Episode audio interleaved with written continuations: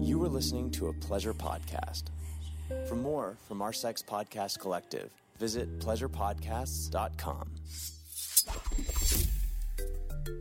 Today's episode of Holly Randall Unfiltered is brought to you by Twistys. Twistys is my longest running client. I've been shooting for them for over a decade, and they are also the best site for lesbian erotica on the web. You know, on this show, we talk a lot about ethical porn and consent and boundaries.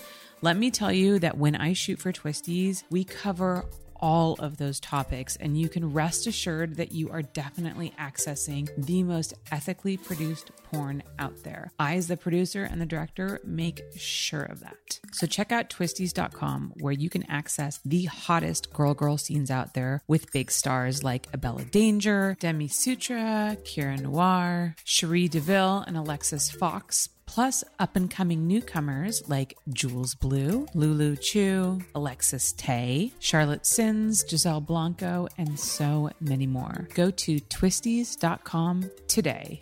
You will not regret it. Hi, I'm Holly Randall, and welcome to my podcast, Holly Randall Unfiltered. This is a show about sex, the adult industry, and the people in it. I'm a 21 year veteran of this fascinating little industry.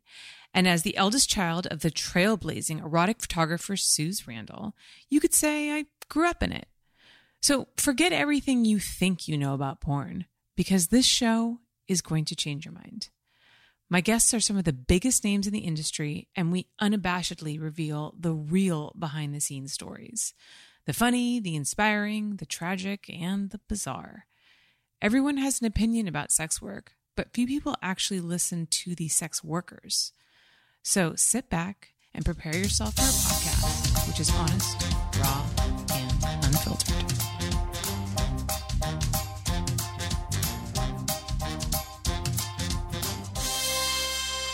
Hello, everybody. Welcome back to Holly Randall Unfiltered.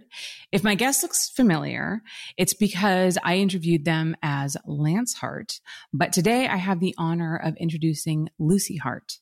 Lucy is a trans woman who's actually in the middle of her transition. And following her on Twitter, I have been both fascinated and truly inspired by how open she is about the process. I thought that bringing her on today would help educate all of us on what it means to take that kind of journey. So let's please welcome performer, advocate, educator, and indie porn network owner, Lucy Hart. Hi, Hello, oh, Lucy. How me. are you? I'm doing good. I'm doing good. That, Glad to be back. Yeah. Yeah. Um, how, when was the last time we spoke? It was during the pandemic, right? Pretty sure it was during the pandemic. Uh, who knows? Yeah. Were we talking about like COVID and how do people make porn in COVID? Probably. I feel Probably like that's all anybody that. talked about. That's all like we talked about. two like, years. Yeah, forever. Yeah. Um, and uh, you survived. You came out on the other side. How are you feeling yeah. post pandemic? pretty good. I'm like getting, it's fine. I've waited too long to get out and be social, um, mm-hmm. which I think a lot of people maybe did. And, mm-hmm. uh, so, but I, I, don't regret it. I think, you know, I did what it, uh, like, I needed the time, I guess, to be alone, like a lot of people did too. So, but, uh, just in the past week, honestly, I'm starting to like go out and try to make new friends and hang out and do do things. You know, um, this weekend I'm going to an event with my wife. You know, like we're just kind of, uh, and it's cool. It's just different, and it's also mm-hmm. it's weird because if I go to an event, like I did go to XBiz LA, um, mm-hmm. right near the end. Like there was that was Omnicron, so it was like mm-hmm. the mm. last. Not that it's over; it's not over, but you know what I mean. It was like okay, fuck it, we're going out. That was what right. that was. And um, I didn't know, not one person recognized me because I transitioned, I looked a little different, walk mm-hmm. different, mm-hmm. talk mm-hmm. different. So that's trippy because I'm seeing people I've known for years, but I'm seeing them the way they treat strangers. Mm-hmm. So I'm like, oh, like this person's a really good hearted person. Wow, this person's kind of a dirtbag. Like if they don't know I'm like a not that I'm a big deal, but like they don't know who I am, so they're like yeah. just treating me like some weirdo that walked up to them and said, "Hey, how you been?" They're like, mm, you know what I mean? So that's yeah. that's trippy. That's like yeah. weird. Um, Interesting, but cool. You know what I mean? It's it's cool being like a in a way invisible, but like not like as soon as I say, "Hey, I'm Lucy, used to be Lance, we totally know each other," they're like, "Oh." You know what I mean, and then they're right. Cool. But Right. Yes. That's, that's yeah. That's, it's yeah. kind of an interesting perspective to go out and present yourself as somebody different that people that you know so well may not recognize. Right. And yeah, seeing that, that's super interesting. Yeah. It's been weird, but cool. Yeah. How about you? How's it been for you? Um, good. Yeah. I had a. I, was I pregnant when I talked to you last? You were gonna move. You really like moving boxes. okay, you. so I'd really had well the baby. Organized, by the way. Thank oh, you. you had a baby. Okay. Gotcha. I had so I, I, I had had the baby when we moved. I had already had the baby. Okay, so gotcha. yeah, it's hard to. It's been such a weird last couple of years. The blur with the pandemic and then having a kid. Just, yeah, everything's everything's a blur. But yeah, I'm good. I'm good. I'm in my cool. new place with yeah. crappy internet, which is why I was kind of late. Um, but uh, you know, just uh, living the dream, man. Shooting porn and being a mom. there you go. Cool. Good deal. So let's talk about you. So, um, yeah. So last time we spoke, you were Lance, and now mm-hmm. you are Lucy. So let's, I guess, start from the beginning. When did you have an inkling that you were born the wrong gender? Um. Well, I always knew that just when you're a kid in the '80s, there's no words for that. Like mm-hmm. it's not an option, you know, or mm-hmm. at least where I was, it wasn't an option in Texas where I was at the time. Um, but like my only friend, my only like playmate friend when I was a little kid was this nice girl named Joanna, and I would totally like wear her clothes and stuff. And I was mm-hmm. like, and then I kind of like people found out and they were like, ah, you know, like parents sometimes do, like, don't do that, ah. So I was like, oh shit, okay, I shouldn't do that. And then, um, as I grew up, I, uh, my mom works kind of fashion industry adjacent, so she uh, dressed me well. You know what I mean? And I looked good as a dude. Um, I was very socially awkward, but so I like had that's a whole nother story. But um, it's just easier to be a dude. I mean, it was mm. I was and to put it, I mean, not to be too cringy about it, but when you're like a pretty good looking cis white male in a middle class family, like life is kind of it's easier. It's privileged, is what it is. It's privileged. So I was like, whoa, ah, fuck this up. You know what I mean? Uh, I was scared. I was scared. I was uh, not willing to. They have the bravery that like the two kids in my high school had to come out as gay. Mm-hmm. You know what I mean, or right. anything like that. And also, I didn't know what trans was yet. So I didn't know what I was. I was like, hmm, right. um, so fast forward to I'm in my 20s. I start meeting actual trans people. And initially, I'm like, oh god, that looks really difficult. I I hope I don't have to do that.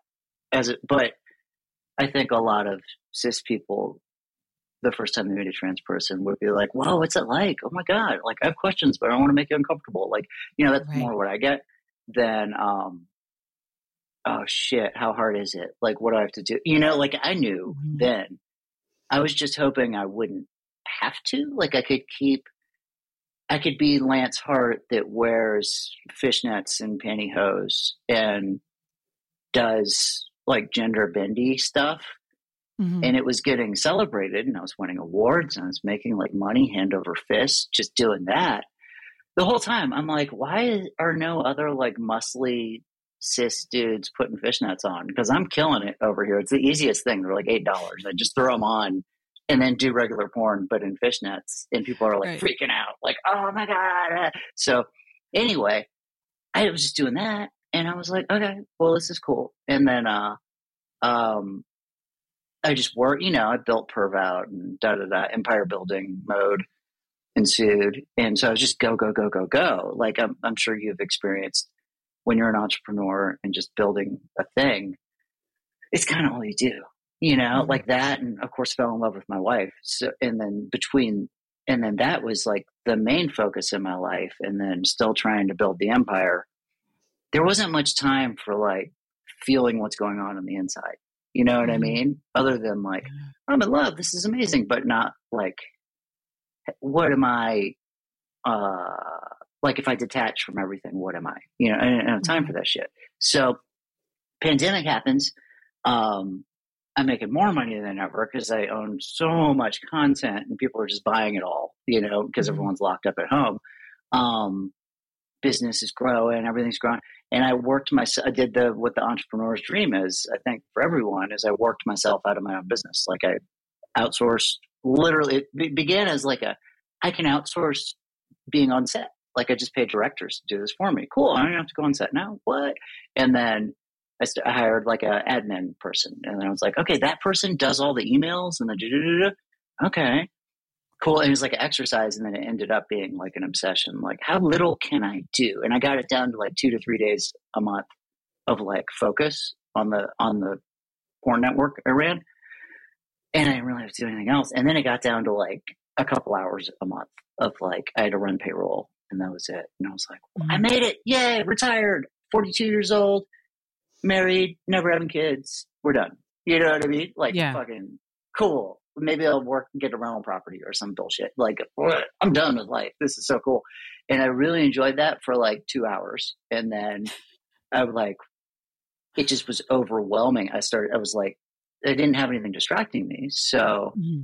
uh, and at the same time, Charlotte was just killing it at life at a whole new level. Like, um, learning how to play the harp while doing new career shit she'd never done before and all this kind of so she was busy like busier than she'd ever been so i had a lot mm-hmm. more time just kind of alone and yeah like literally two hours into it it was like this not a voice in my head it wasn't that but it was um and it wasn't even a feeling it was just an awareness of like okay time to transition to female that was it wow. just like shit you know what what really happened was i that was happening. And then I was like, well, I'll shave my legs. I was like home. I was in a hotel alone and I was like, shave my legs. I'll see. I've never done that. That's so weird that I've never shaved my legs with all the queer shit I've done in my life, you know? Mm-hmm.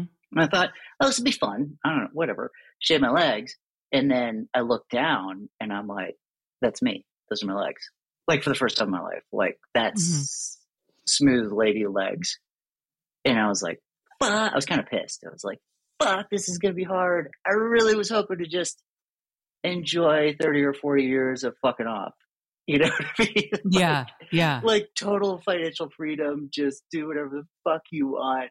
Yeah. And then now I got this thing ahead of me. I got to transition. Fuck. But good news is, uh, I'm again, like, it's, it's cringy to like celebrate privilege, but also I worked my ass off to get the resources and the connections. So I don't, I, it's a mm-hmm. weird thing to basically, I've, I've had it easy with this transition because I know people who know the best doctors, and I know, and I have friends with I'm friends with lots of beautiful trans women who have done all the stuff they had to do, and I can just call them and text them and like, hey, what about this procedure? What do you think? And they're like, don't do that, or oh no, that's cool, do that, or I'm doing that right now. You know what I mean? Like that. Mm-hmm. That's such a leg up. And then my wife being like super gay helps a ton because when I told her hey, I shave my legs. I'm kind of thinking about transitioning. And at first I was like, I don't want to do the hormone thing. I'm like, that seems weird, but uh, maybe I'll just dress more femme.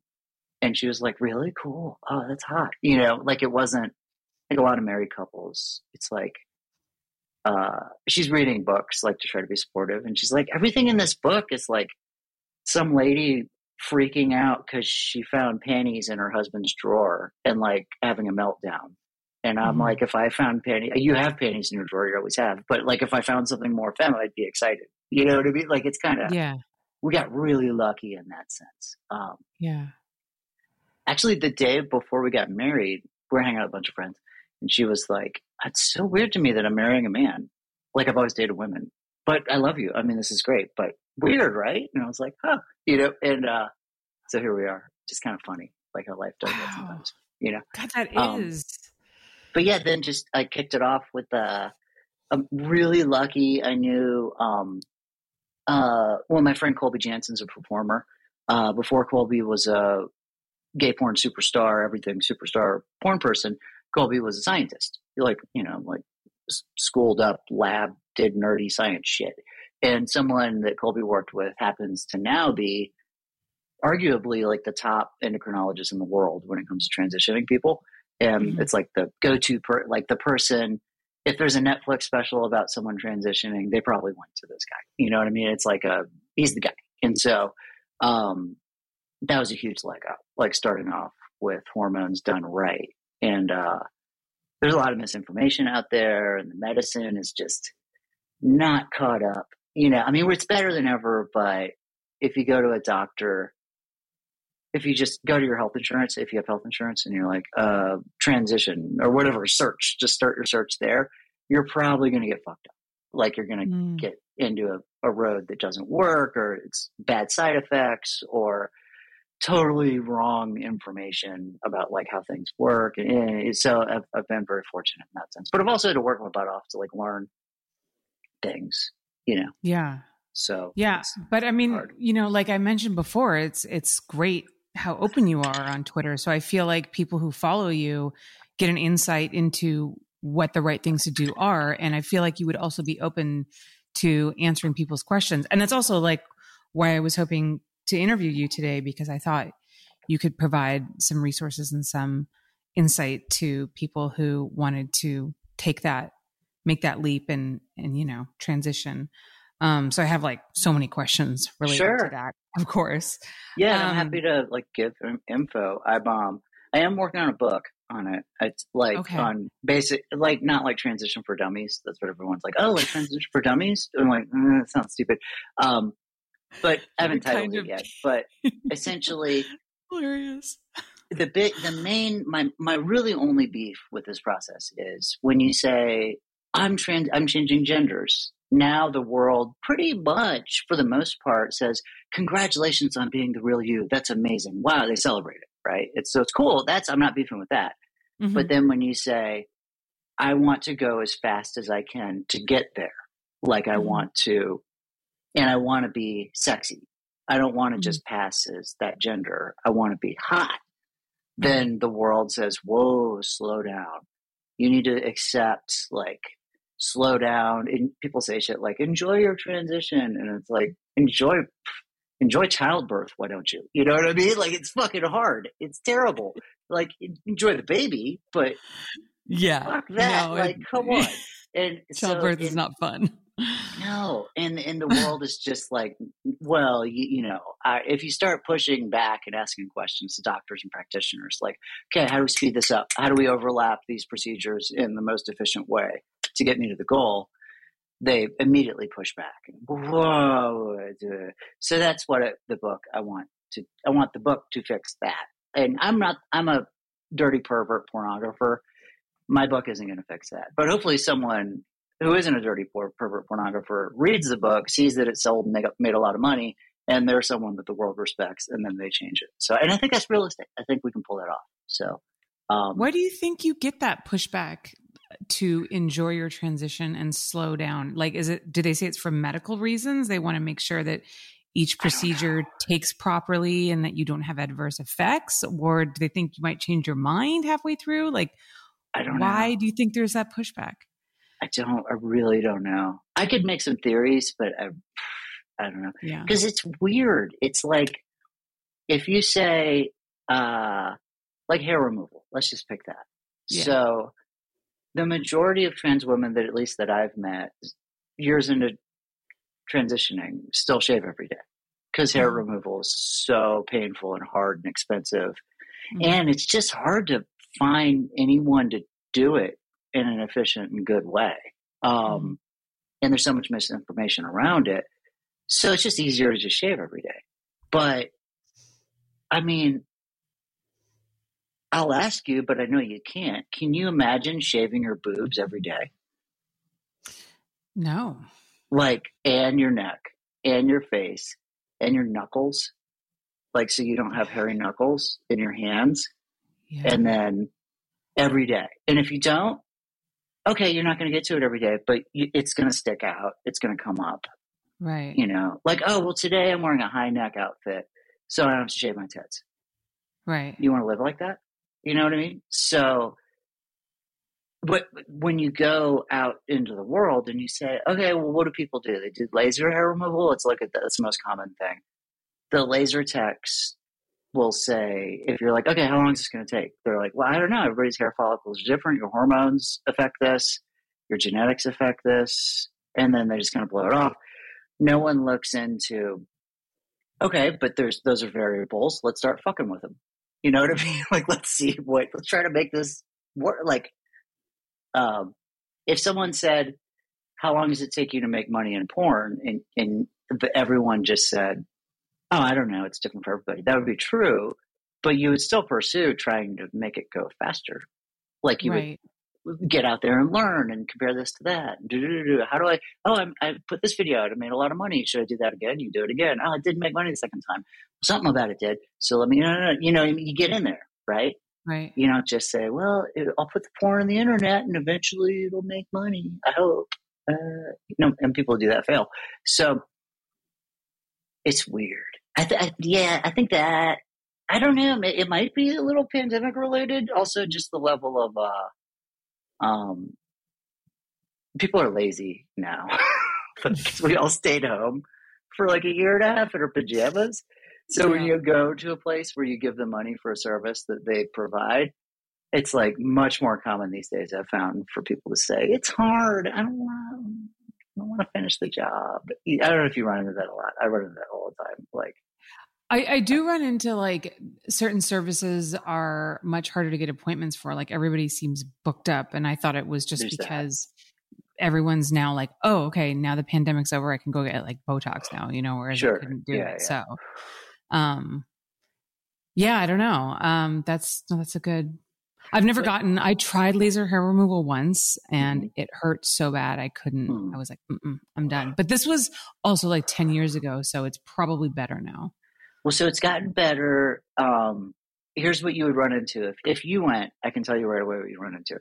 They would say, "Well, you have blonde hair, so the laser will only work on certain parts, and it might not work." But right. that's not true. Your hair. There's the hair coming out of your body. There's a hair follicle your hair follicle pigment does not always match the hair that comes out of your body. So you might have blonde hairs on your head with black follicles. mm And a laser hair tech would never know that because when you come in, your shape, whatever area they're zapping is already shaved. So mm they have no idea like if this is even working, if you're getting results or anything. So if you go to an electrologist, they take a small needle, like an insulin needle, and they stick it all the way down the follicle and they dig around and then make it match the they line it up so the angle matches the direction the hair is coming out because you know hairs come out all funky different directions right and match that then they run a charge through it and they hit it one to like eight times just like zap tap tap tap tap tap, tap until hopefully the follicle explodes then they take tweezers and they they pull the whole hair out with the follicle and then they can see so if you ask an electrologist they'll say oh yeah there's like black hairs and white follicles, white hairs and black follicles. you never fucking know. So you got to do both. You got to go to the electrologist and figure out first, okay, on this part of my body, like on my cheek, I mostly have black and gray hairs, but the black hairs have black follicles. So laser will work on the black hairs on my cheek. Um, on my neck, I have white hairs with black follicles. So keep doing laser there. Um, on my upper lip, everything black hair, white hair, whatever has white follicles. So there's just no point doing laser up here. It's like dumb.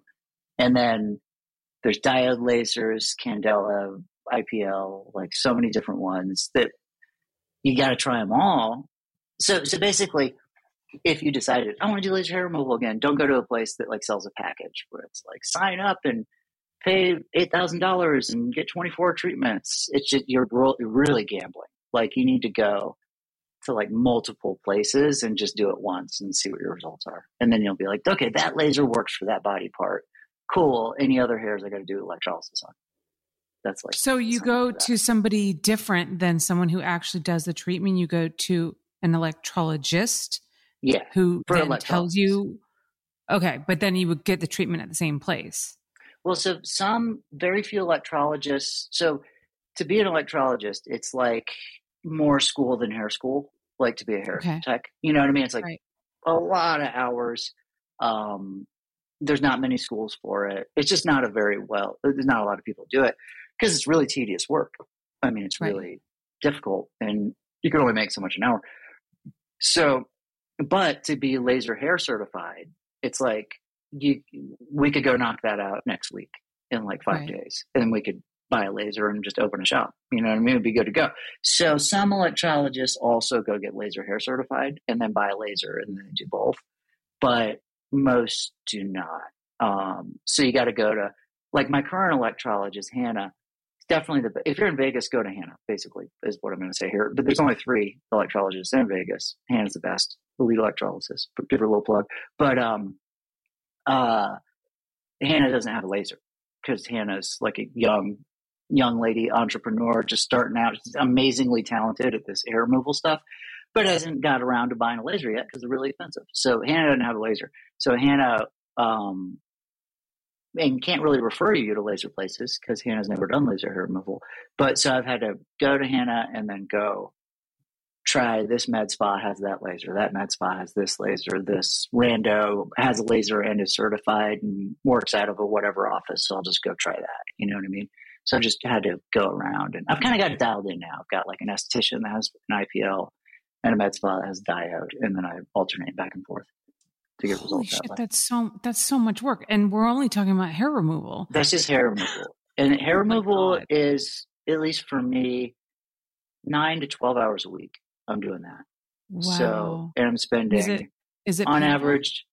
Oh, it's fucked up. Yeah, I mean, I made to put in perspective, I mm-hmm. made so much cock and ball torture porn that I was able to retire at 42, right? Like that's a mm-hmm. lot of cock and ball torture porn. I was in mm-hmm. almost all of it, 11 years of that. And that wasn't shit compared to electrolysis. I mean, it's like, I've heard of, I've gone to electrolysis people and they're like, man, right before you, this Navy SEAL guy was in here, is acting all tough. Like, oh, I just want to get this part worked on. Thought it would be like a tattoo and uh, and like they said, you know, like what did he say? The Navy SEAL guy said, "Oh, it's you know, pain is just weakness leaving the body. Rar, just go ahead, do it. I can take it." And he left crying and like had to give up early. And that's a Navy SEAL. Like it's it's like that. It's fucked up because it's different when you're getting. I've gotten tortured a lot for work. Normally, you get used to whatever the torture is, right? like you mm-hmm. get whatever it is, where you've been waterboarded, electrocuted, burned, whatever. It's like, okay, you feel it once and then you kind of mentally prepare for the next one. But if you're getting zapped on a hair that's adjacent to your lip, that feels yeah. wildly different than your throat, you know, or your mm-hmm. nipple, or like your cheek. Like they'll be working on your cheek, zapped up, and you're like, ah, I could take that all day. There's not many nerves in the cheek. And they jump to your throat because the, the electrologist, to be efficient, they're just looking for that next hair. They're like in the zone. Just that, that Hannah's just working it. And Hannah's like the makes it less painful than most people. So she's good, but she's getting in there zapping.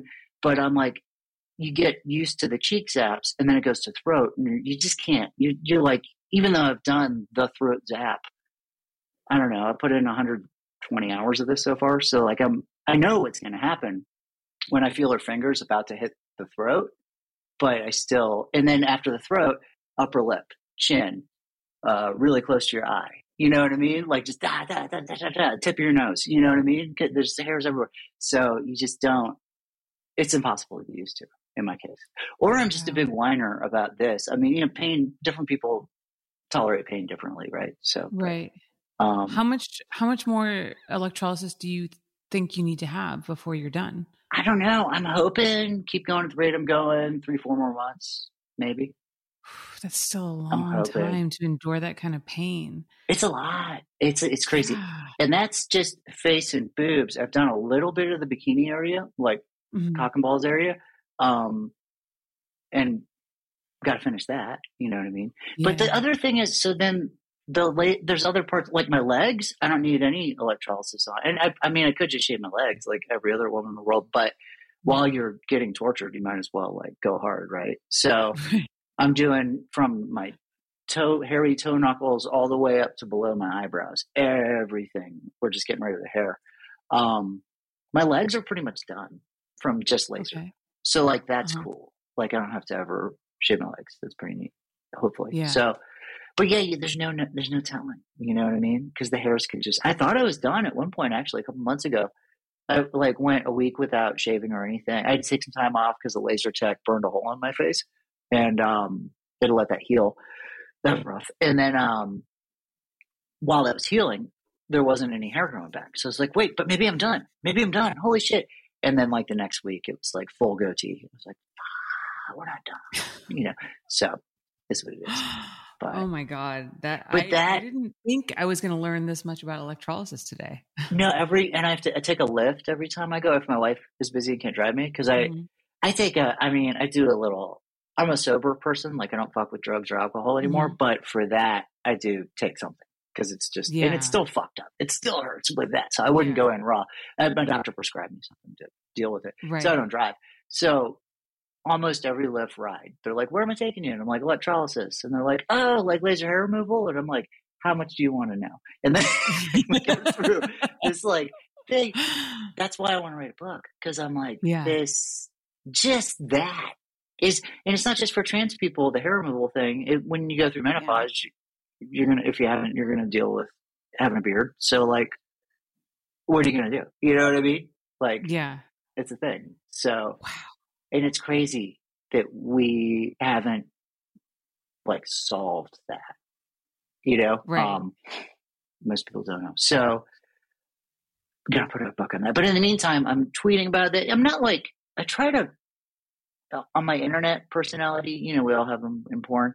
I try to be more than just my gender because I know some people do. It's like they're only they come out as like non-binary or something, and then that's like yeah. their whole personality. So I try to like right. be more than that, but yeah, um, but it's what I'm doing full time. I like yeah. it's all I got going on. You know what I mean? What I'm but um, but yeah, I'm just putting the information out as I go, and hopefully when I'm done February, I'll be done with uh, recovered from every surgery. And at that point, I can uh, fill in the outline. I got it all outlined, crank it out, publish it. Hopefully, make a little money off that. I think it'll help people wow. too. So, yeah, know. so interesting. All right, guys, we're going to take a quick break and then we're going to come back and talk about all the other procedures that Lucy's going through and um, a little so much more about her journey. So, hang tight. We'll be right back. Yeah. We all know Adam and Eve is the one stop shop for everything sexy. And now, with my code HOLLY, you can get any one item for 50% off, plus 10 free gifts. And you'll even get free shipping. So spice up your sex life at adamandeve.com, but only if you use code HOLLY.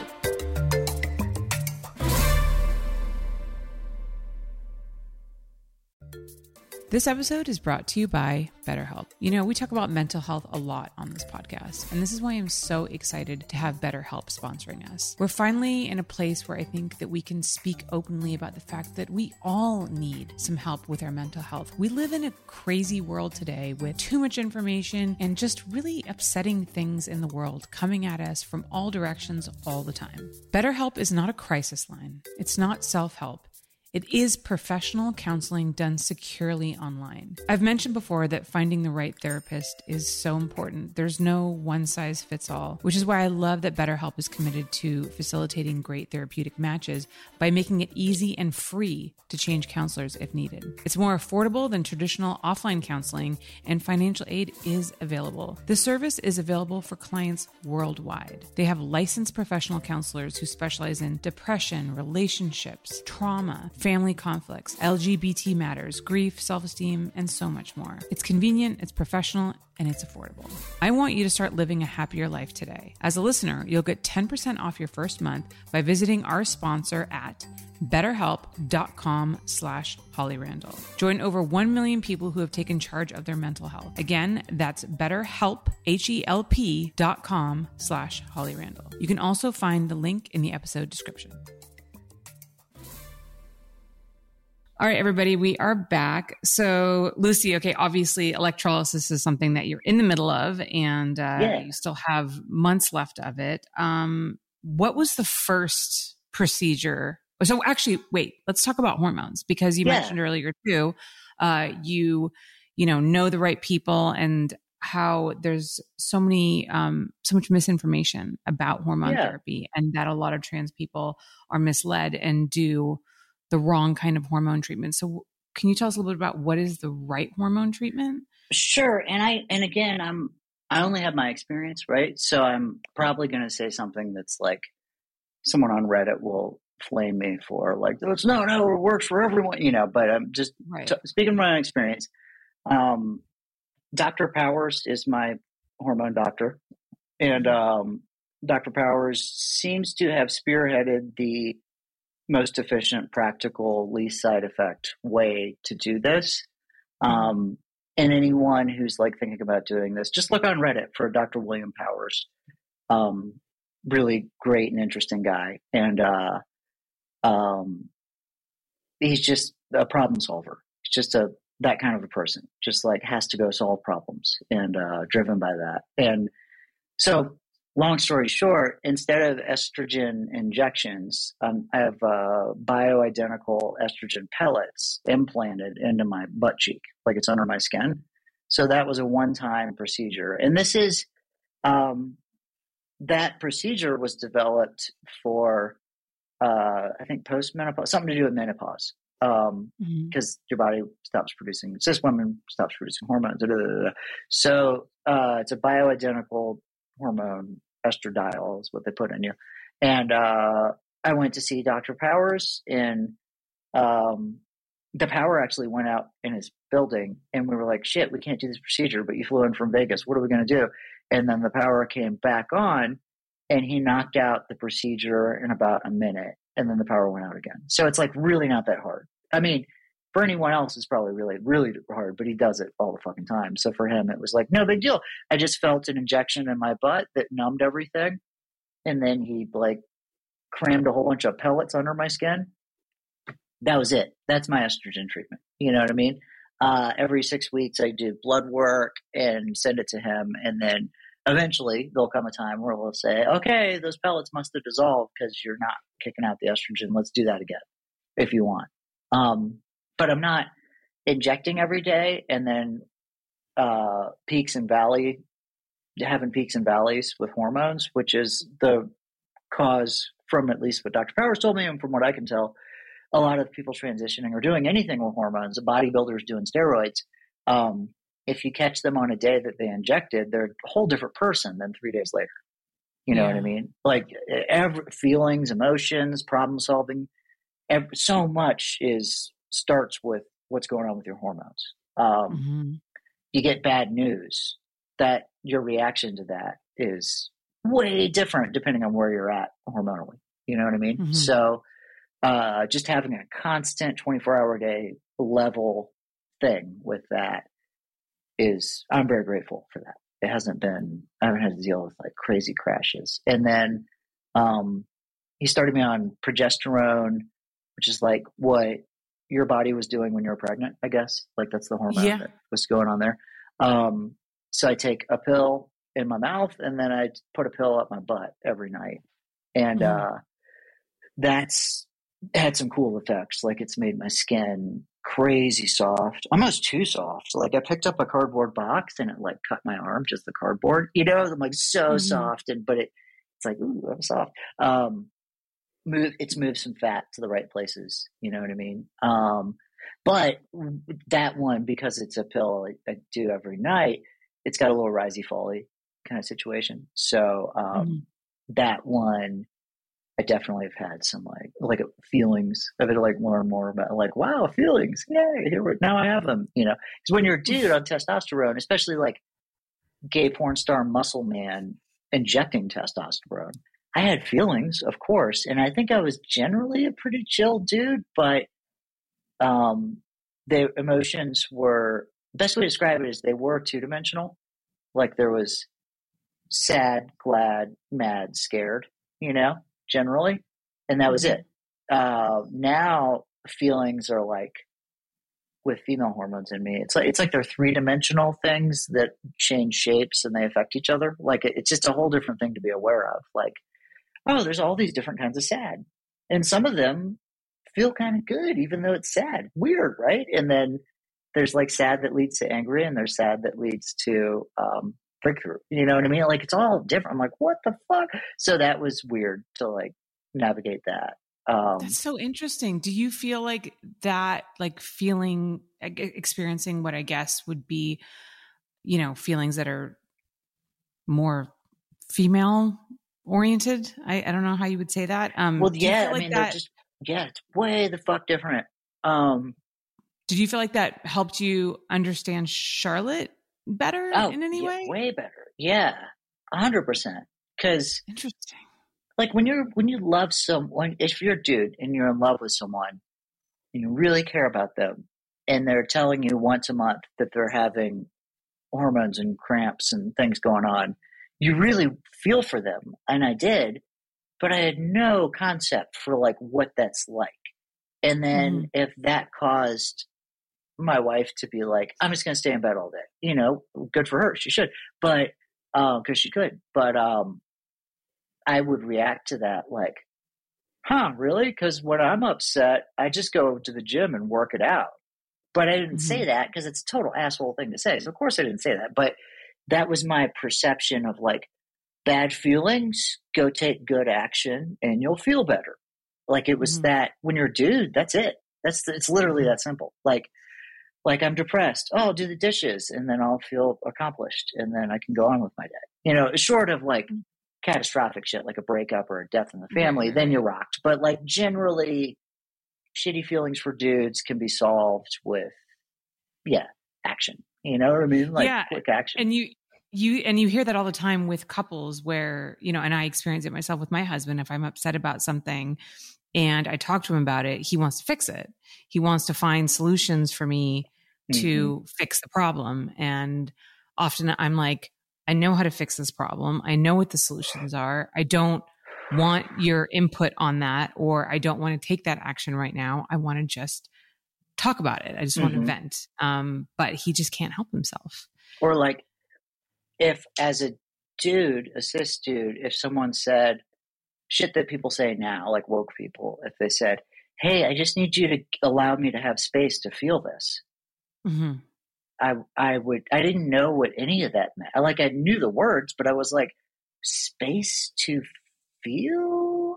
I, I don't, it's like a different language. I don't know what the fuck you're talking about. But now with female hormones, I totally get that. I'm like, yeah, I just need like get uh, clear up a little vacuum, like a little room, like a little, you know, clear the desk so I can put my feeling there and just let it fucking wiggle. You know what I mean? just let it yeah. do its thing and then let me experience that and then it'll pass. As opposed to like, I don't got time to bleed. Roar, you know what I mean? Like that, you know, tough guy shit. Just it doesn't. And now I'm seeing. So so I own my gay porn company is called Man Up, right? But mm-hmm. the URL is manupfilms.com because manup.com was taken.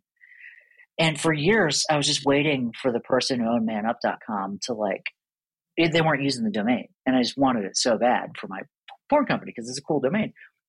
They finally launched their business and it's this like super alpha male thing. It's like this like alpha males are protectors of everybody and we're tough and we and he like does these like men weekends where they yell at each other and like do like Navy SEAL training and tough guy shit and they cry and beat on drums and stuff.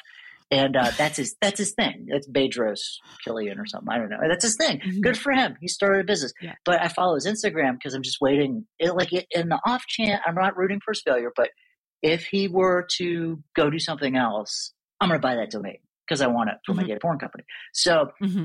but now when I see his Instagram posts, I'm like, this person has zero awareness of feminine anything. You know what I mean? Like, does not yeah.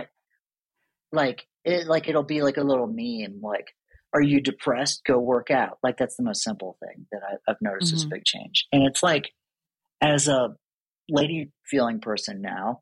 Um, yeah, if I'm depressed, I can get on my stationary bike and I can grind out an hour cardio and I'll feel a little better, but I still have to go feel the shit, mm-hmm. you know, in order to like move on. I can't, I can't just burn it out with adrenaline like mm-hmm. before.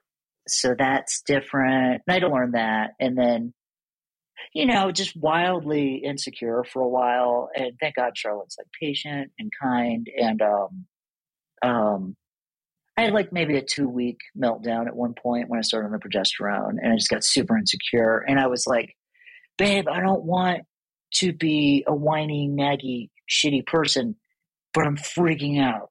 And she just kind of let me be that. And uh, it was very kind. She let you have your space to have your experience. To like do that. And, and I was very careful not to be like, my feelings were like, she just left the house without saying I love you. She doesn't love me anymore. What the fuck is going on? Ah! like freaking out. so, but I was like aware enough to be like, okay, this is some hormone shit, and also maybe some just generally codependent things that I need to look at. But she just left the house in a hurry. It's, she still loves. Me. She said she loved me yesterday. She still loves me now, which is fine. You know what I mean? But even though yeah. it felt like I'm getting dumped, it felt like I'm already going through a colossal divorce breakup, even though all she did was just she had to go to a shoot and she was busy. You know what I mean? So I had to yeah. like fucking navigate that. And I have not, no one ever gets a total hang on that. But, you know, I'm like working through it. I got a good shrink and good support group, good friends. Um, I do the work, I journal. I'm uh, working my way through that like codependent no more book, which is interesting mm-hmm. to mm. me. Um, I think everybody should, that should be like required reading in junior high, probably, because it's so, I had no idea what codependent meant. I thought it was like, oh, you call people that if you're like making fun of them for being weak or something. You know what I mean? Mm-hmm. I didn't know that like literally everyone has that. like we just need to, there's very simple things to do to solve that problem, but they don't teach you it in school. So like, yeah, what There's a lot of things they don't teach you in school. It's interesting. I mean, I've never considered myself a codependent person, but I've also never really looked at it. Um, well, so I had maybe this is something like that I should. Yeah. I should. Well, here's here's my really layperson take on it.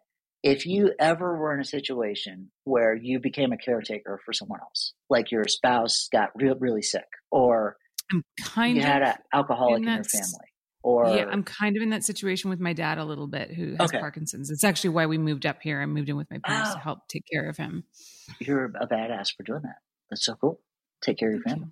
But so here's the gist uh, without taking your inventory. Like anyone in that situation, you're going to do things out of the norm of like an independent person because you have to to take care of the person you love. Like you're going to drop, you're in the middle of something that's important to you and you have to drop it to go take care of dad. You know what I mean? Mm-hmm. Things like that in that moment, there's nothing wrong with that, but that is codependent. You and your dad are partners in this dependency in, in that mm-hmm. sense. Like mm-hmm. you stand on your own, dad stands on your own, but you're teammates in this kind of dependency thing. In order for him to survive, he needs you. So, and you got to do it. So that now, when that situation, uh, your dad heals or whatever, I, am sorry, I don't know anything about Parkinson's, but it's so, okay. He, he won't heal. it only gets worse. It's okay. I'm sorry, it's okay. but okay, no, totally but okay. outside of that situation, now you're used to kind of that relationship. So it's very common for someone in your situation, or literally any human ever, to go treat your husband different because mm-hmm. of what's going on with your dad. Now your reaction to your husband might be a little different, or your kids, or people that work for you, or whatever. It's going to have a little stank on it, like a little a little twist because you're not standing on your own, you're standing in a partnership with this emotional thing. So then those are codependent behaviors where you might like do things and then they're going to react to you. And then da, da, da. it's just this like contagious emotion thing that happens out there that like literally every human ever experiences. We're like an animal that needs each other. So we're going right. to do that shit to each other. But there's like some basic shit to like detach, not like get away from. Like I'm not, yeah. my job is not to get away from my wife, but I need to detach my emotional reliance from her leaving the house and saying not and forgetting to say I love you in that one moment. And then right. four hours later texting me, sorry babe, I love you, and me being like, Oh thank God she loves me. You know what I mean? I need to detach yeah. from that dependence in order to be cool. And there's ways to Yeah.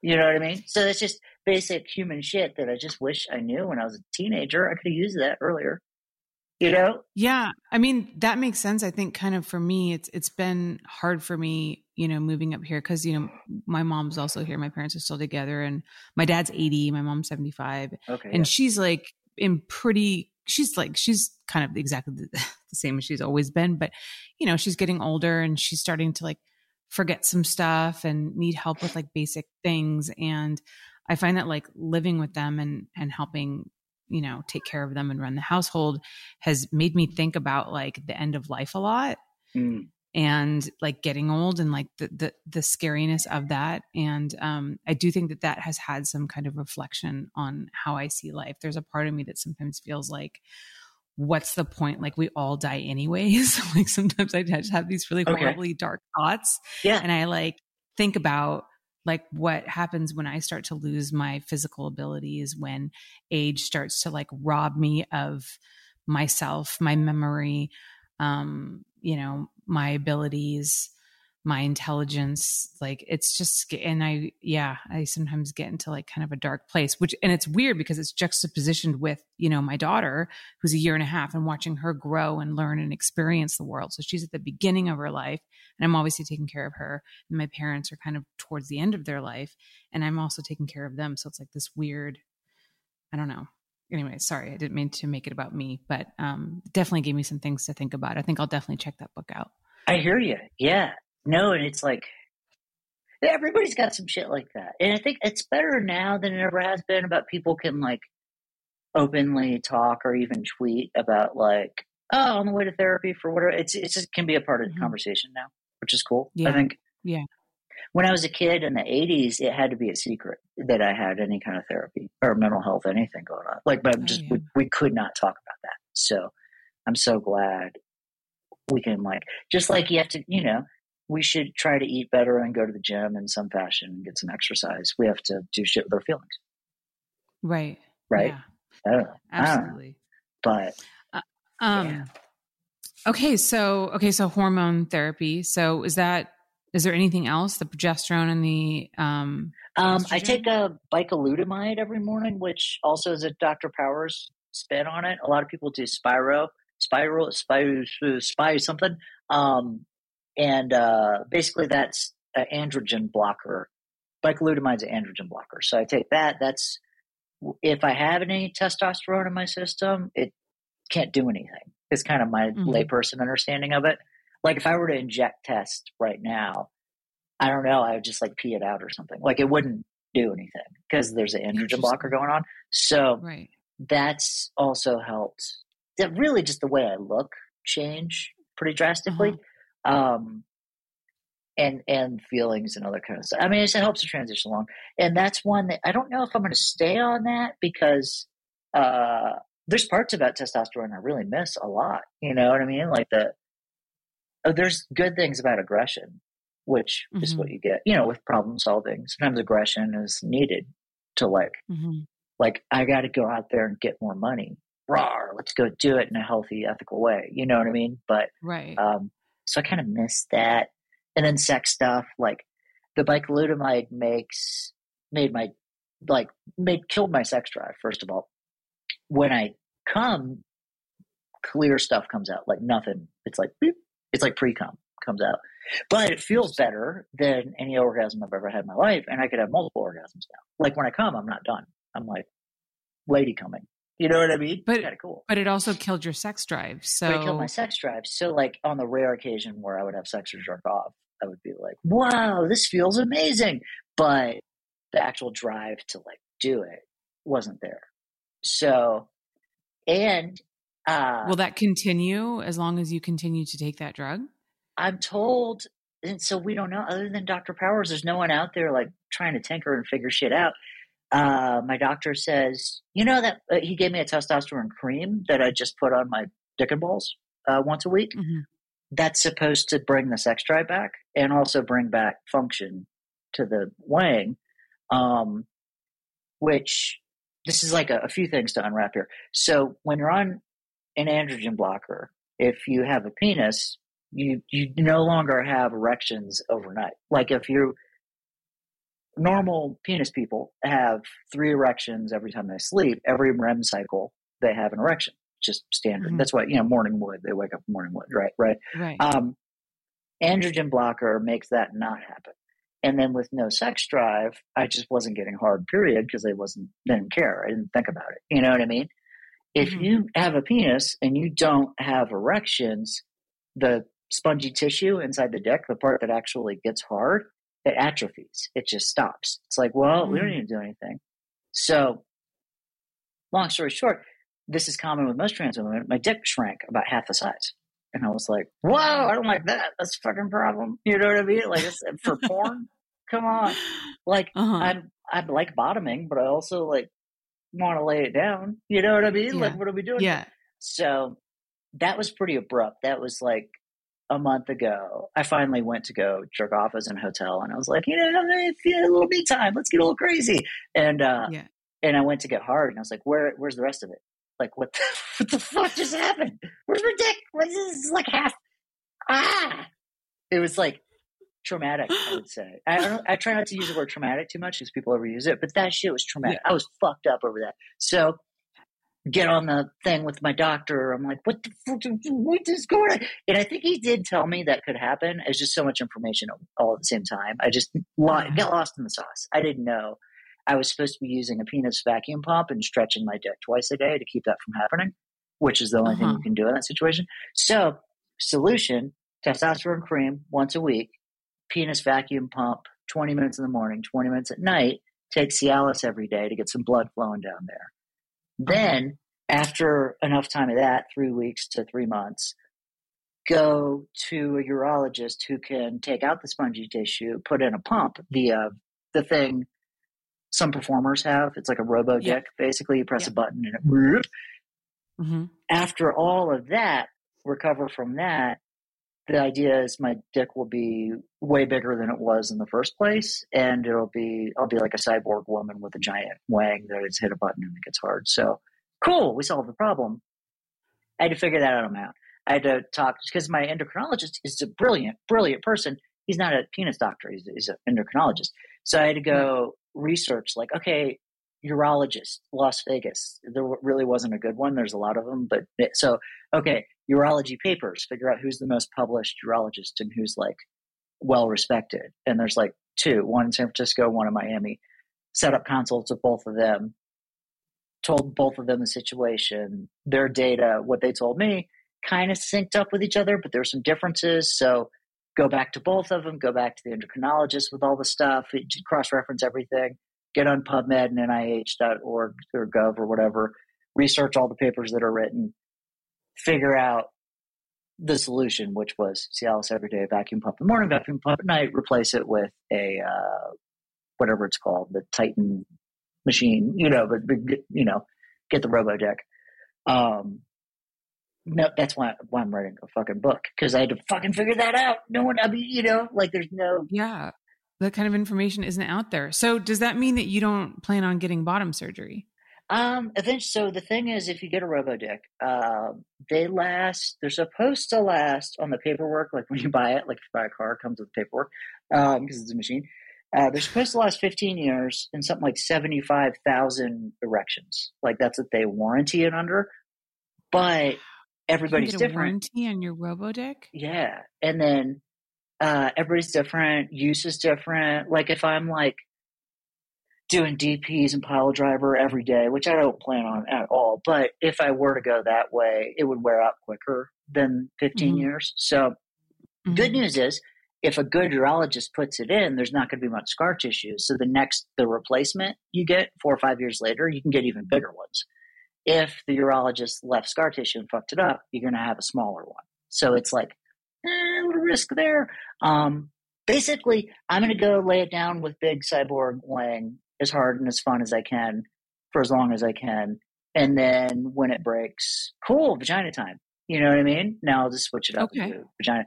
And but Matt, I'm lucky I, I can do that because resources, money to you know take time off. Um, a lot of me would lo- would way prefer to have a vagina. I just I kind of want to have some good years of being a milf with a giant wing. I think it'd be fun. Yeah. yeah. So, so I'm going to do that. You know what I mean? Yeah. So, yeah. I mean, you can. So why, why not? not? Right. Yeah. That's the idea. So yeah, that's amazing. I mean, yeah. just sounds like you, you get to experience all of these different, different things with both genders that none of most of us, you know, just have no idea. That's just I'm so, excited about it. Yeah. so interesting. Um, so, uh, okay. So, and you recently got a boob job, right? Yeah, so I did that. Um, Dr. Barrett hooked it up. You just did a great job. That's another thing. Um, most boob doctors say, "Oh, if you want to go that big, we got to do the the scar underneath. Like we got to cut underneath to put, mm-hmm. you know, da, da, da, or we can go through the armpit. It can't go through the nipple if it's over a certain size." But like everything else, you ask enough questions, you push back, you find out. There's a great doctor in, uh, in Beverly Hills, Dr. Barrett, who's really good at going through the nipple. So he went through the nipple, and I'm not going to have scars and got big old titties. So, yeah, you know what I mean? Um, so, but yeah, I love these tits. It's fucking awesome. I got lucky. It didn't hurt. I like woke up and it hurt really bad. It felt like an elephant was on my chest. And then I got back to the hotel after the surgery. Charlotte's taking care of me. And she had gone, we have the same boob doctor. Like, that's also a perk mm-hmm. of being married to like an ultra hot porn lady. It's like, you can just, where'd you go? Okay, I'll do that. Um, but the second day, third day, or something like that, I was like, feel fine, doesn't hurt. I mean, they were like up to my neck, and you know how they are when you get yeah. boobs. But yeah. it's like I had to like really be careful not to go pick up heavy shit because I was like, I feel right. fine. Um, yeah. So I got lucky with that. I think I was also taking human growth hormone, which mm-hmm. another thing that people don't know about. But if you're like going through an injury or a surgery and you get your hands on human growth hormone, it speeds up the recovery time crazy fast and it makes your skin look good and there's all these perks to it i mean it's like so nice it's just um i don't know why it's like this like down low secret but yeah that's that but, and it's something that you fast. can't it's something that it's really difficult to access right like is it yeah eh, can you be prescribed that my doctor, one of my doctors said he said oh let me look into it and came back and said okay I can prescribe this to you, but you'd be the first person who doesn't have full blown AIDS that this has been prescribed to. Oh, so wow. I think some questions that get raised and I don't want to get in trouble. And I was like, okay, right. I get it. No, thanks for looking into that. Um, so that means health insurance won't cover it. So that means you got to go bodybuilder drug dealer to get it. Right. You know what I mean? Um, yeah. Or just get lucky. And in my case, I just found it it just fell off a truck. I didn't do anything illegal. Just totally just found it. I just got lucky. Yeah. But I, I yeah. love it when that happens. I love it when that happens. Yeah. But yeah. And so it's, it's, I wish it was just a thing you could go pay for because I have to, there's like, it's like anything else. There's all these different kinds, you know, different brands and you got to read on forums like, okay, what is this shit that I'm about to inject in me and how much do I use? And you got to like bro science the whole thing. You know what I mean? Mm-hmm. Um, yeah. But I'm telling you, that shit fucking worked. Like I recovered from breast aug, gnarly breast aug too, because I have like, um, for lack of a better term, like a male pectoral system. Like I had big old pecs before. So they had to cut not just uh, bilateral, they had to cut up too. And like uh, fucking tear up my muscles deeply cram this huge thing in through the nipple. And then, yeah, like three days later, I was like, mm, feel fine. You know what I mean? Wow. So, wow. What other uh, procedures do you have ahead of you? Oh, geez. Um, so penis, I already talked about. I'm getting my butthole redone, which is a thing I didn't know you could do. Um, there's a doctor in mm-hmm. New York. uh, what is it called? Bespoke something bespoke medical in New York. It's I don't know if the doctor is gay or it, it doesn't matter, but it's a very gay looking practice. It's like, are you a bottom? Do you want a bottom better? Come here, we'll help you out. Like that's like their marketing. Um, uh-huh. And they like I was a wild ass bottom in my twenties, just willy nilly throwing shit up there, right? So mm-hmm. I got some. I don't have a pretty butthole anymore. I have like a mm-hmm fisting bottom butthole. Not that it was a fisting bottom, but it looks like I was. So I want a pretty butthole because if I'm doing porn as a female, you know, we're doing close ups yeah. in 4K on the butthole now, whereas mm-hmm. we weren't as a dude. So as it turns out, you can totally fix that. Like you just go to the butt doctor and they just revamp, just overhaul your butthole. Cool. Do they like remove hemorrhoids? Like what are they? It's kind of like a similar thing. These laser scalpels, Botox, this and that. They and I don't have a problem taking big things in my butt, uh, which I'm grateful for. But that's a service they offer too. Like if somebody um, really wants to do anal, but it just hurts every time, that's a solvable problem. Now you can go to the doctor, and they will get in there and loosen this muscle, relax that. Some people have a curved situation inside them, so where like mm-hmm. if a mm-hmm. hard thing goes in, it just bends. it's ouchy. That can be yeah. fixed too like it's all that. So I'm getting my butthole reworked. Um, Wait, you can that, get like surgery to like make yourself like the best anal performer of all yeah, time. Absolutely, yeah. Wow.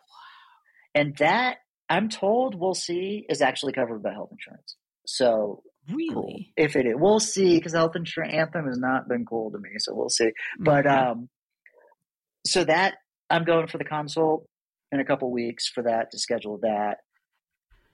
Robo Penis. Um, in June, I'm getting hip implants, butt implants, and lipo basically every fucking where, like arms, waist, lower back, upper back, belly, everything. And I have a ton of fat to suck out, but I didn't know this about lipo. If you just suck out the cell, the fat cells, period, like just get them out, you can't grow fat there anymore. Mm-hmm. Then you go eat McDonald's or whatever, and it goes somewhere else in your body like her butt or legs yeah. or something. So I want that. Like, why? While they're knocking me out to do the hip implants, I'm like, might as well suck all the fat out, buddy. So that's what they're going to do. So that's a big recovery. That's going to be. Rough. Where are you going? Where are you going for that? Uh, so Dr. Stanton is, if you want hip or butt implants, not a BBL, but actual like silicone implants. Mm-hmm. Dr. Stanton in Beverly Hills is pretty much the go-to. He does more of those implants than anyone in the world. And mm if you're getting any procedure done, what I've learned for the past nine months is you keep going to doctors for consults until you find the one that says that procedure I do more of than anyone in the world. Cause, and then you're mm-hmm. about to learn a bunch of shit because they're going to say shit like Dr. Barrett, like, oh, I can go in through the nipple. It's fine. Where every other doctor said they can't. Every other yeah. doctor I said, BBL is not going to work for me because I have mostly a visceral fat. And my pelvic bone isn't wide enough anyway. And the fat's not going to stick to this part. And they're like, yeah, yeah, yeah no, it's not a fit. I said, can you do implants? And they said, you don't want implants. They're going to look crooked. They're going to look weird. They're going to look fake. Ah, I finally go to Dr. Stanton and he's like, yeah, everybody says that, but no, no, I do it all the time. And we stitch them to your bones so they don't move. And we make custom implants like 3D, like we make them that fit your body. Like the implants mm-hmm. we put in you are just made for you. So they're not going to look all crazy and fake. And you can go under the muscle on the butt so it doesn't look it's just your butt's just extended out, but it still feels like a butt. It doesn't feel like a rock or anything. And I'm like, yeah. all right, let's do that. So, Dr. Stanton. Is he the same guy doing your lipo? Yeah, and while I'm knocked out, he, he doesn't do fat transfer, but he does lipo really well from what I've read. So, Mm-hmm. Um, and lipo is pretty straightforward. As long, basically, you don't want to get burned. You can get burns from lipo, um, but he's done enough lipo to where I feel confident he's not going to burn me. So yeah. Um, See, because I went and I got bad lipo like mm. maybe 10 years ago or something uh, like oh. that. And they like took too much out. Like, and so I have like grooves in certain places. Like, it was just like really badly done. Uh, like, oh, I actually wasn't even a licensed plastic surgeon. He was mm. a licensed dermatologist. And the way that he advertised it was like board certified. Sorry, board certified, wait a minute. Board certified, but he was a board certified dermatologist, not a board certified lipo. But the way that he promoted uh, it was that, and I was stupid and I didn't do enough research and I was impulsive anyways. You saw board certified and you had faith in that like anyone else would. Yeah. That's not stupid. Yeah, That's I actually just... wrote him a really bad Yelp review, which I've li- literally never done. And I've had mm. so many women reach out to me and say that he like totally did a hack job on them. So since I've had a baby, I have like belly fat that I just like cannot get rid of. Yeah. Um, I'm almost back to my original weight, but I just can't get rid of it. So that's something that I want to look into, but I'm so scared to get it done again because I don't yeah. want to have. So I'm always like interested to know about like who's really good at that because yeah. that's literally all I want. Everything else is fine. It's just that, and this is this is common for women, you know, especially yeah. at my age and after having a baby, it's like, just yeah, yeah, and yeah, you got to find a good one. Charlotte um, for procedures she's had done. I've just watched her research the shit out of it. And thank God I knew because I saw that. Like, oh, it's worth it to what you're doing now is like, okay, I want to do this, but I'm scared. I want to get it done right. That's the right attitude to have, not like, mm-hmm. okay, I got 10 grand. Let's fucking go. Who's in town? Yeah. You don't want to, oh, you don't want to, you want to, you might travel. You know what I mean? Um, yeah.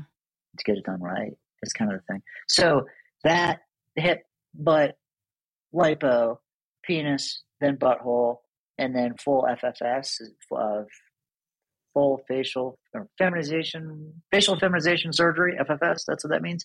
Uh, mm-hmm. Where they do like seven or eight surgeries on my face just to like fucking make it look right. Um, Are they going to like shave down bones and like add? Yeah. So if I turn sideways, you can see so on a male skull there's this brow mm-hmm. ridge right yes that's the thing and i did, i never noticed that before i started transitioning um, and if no one pointed out to me i probably still would have noticed it but now it's one of those things when your brain sees a face subconsciously or whatever it picks up male or female like mm-hmm. it's like just a tell so mm-hmm. they got to fix that and you that's a surgery. That's also how that's also how archaeologists can identify yeah. male and female bones from a skull. Generally, a skull. Is, is, that they brow tell from yeah. that brow ridge. So, if you're going to fix that, you have to go to. There's very few surgeons in the world who can do that surgery because it's not just shaving the bone. That's actually a hollow. They don't know why, but that ridge is hollow. Um, mm-hmm. Maybe to make our skulls lighter. We don't really know. So they cut it off, mash up the bones, take some titanium or ceramic plates and fill in the hole. Otherwise, you're going to have a fucking dent in your skull. So they have to be really good at that.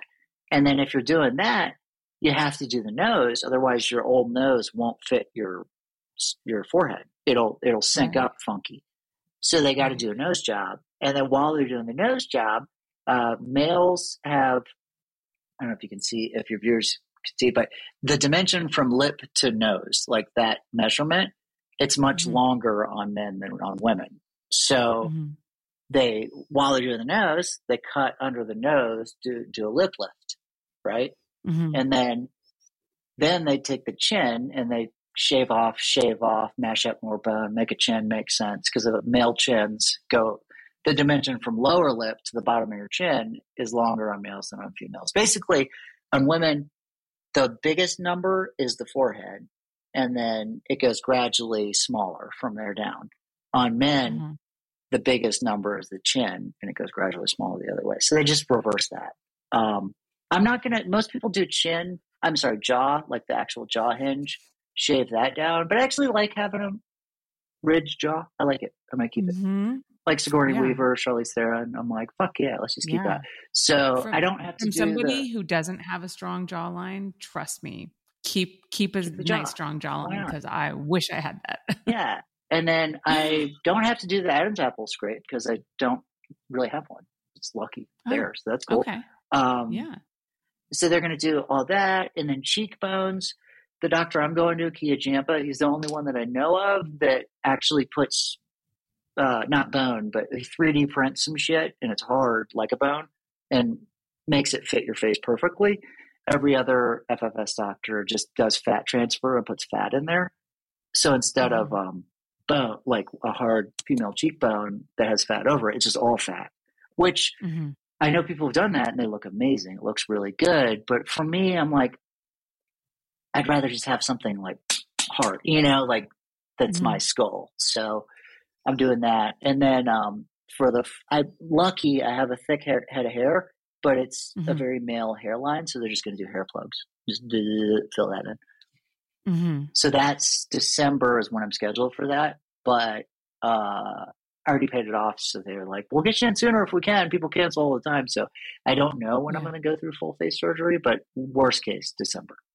And then wow. by then, hopefully, I'll be done ish with hair removal and then dick butthole hips, waist, lipo, that'll all be done. So when I recover from that surgery, if it's in December, sometime after AVN, like late January, I'll be like done with the bullshit, basically. Then it's just diet, build leg muscle, the fun part. And the other thing is losing muscle. It's not a procedure, but it's probably the hardest part. Like I was very, I was 185 pounds of just muscle, just fucking shredded. Mm-hmm. And um, the only way to lose muscle is to starve it off and atrophy it. So I have to like in somewhat of a healthy way starve all that muscle. So I basically just eat salads and like bread. Yeah. Like zero protein diet if I can. It's possible, but you know. And then I've been doing Botox injections in the muscle that I'm trying to atrophy because that's what Botox literally atrophies muscle, mm-hmm. which I don't think I can say I invented that procedure, but it definitely did not exist anywhere I heard of. And I just found an injector to try it with me.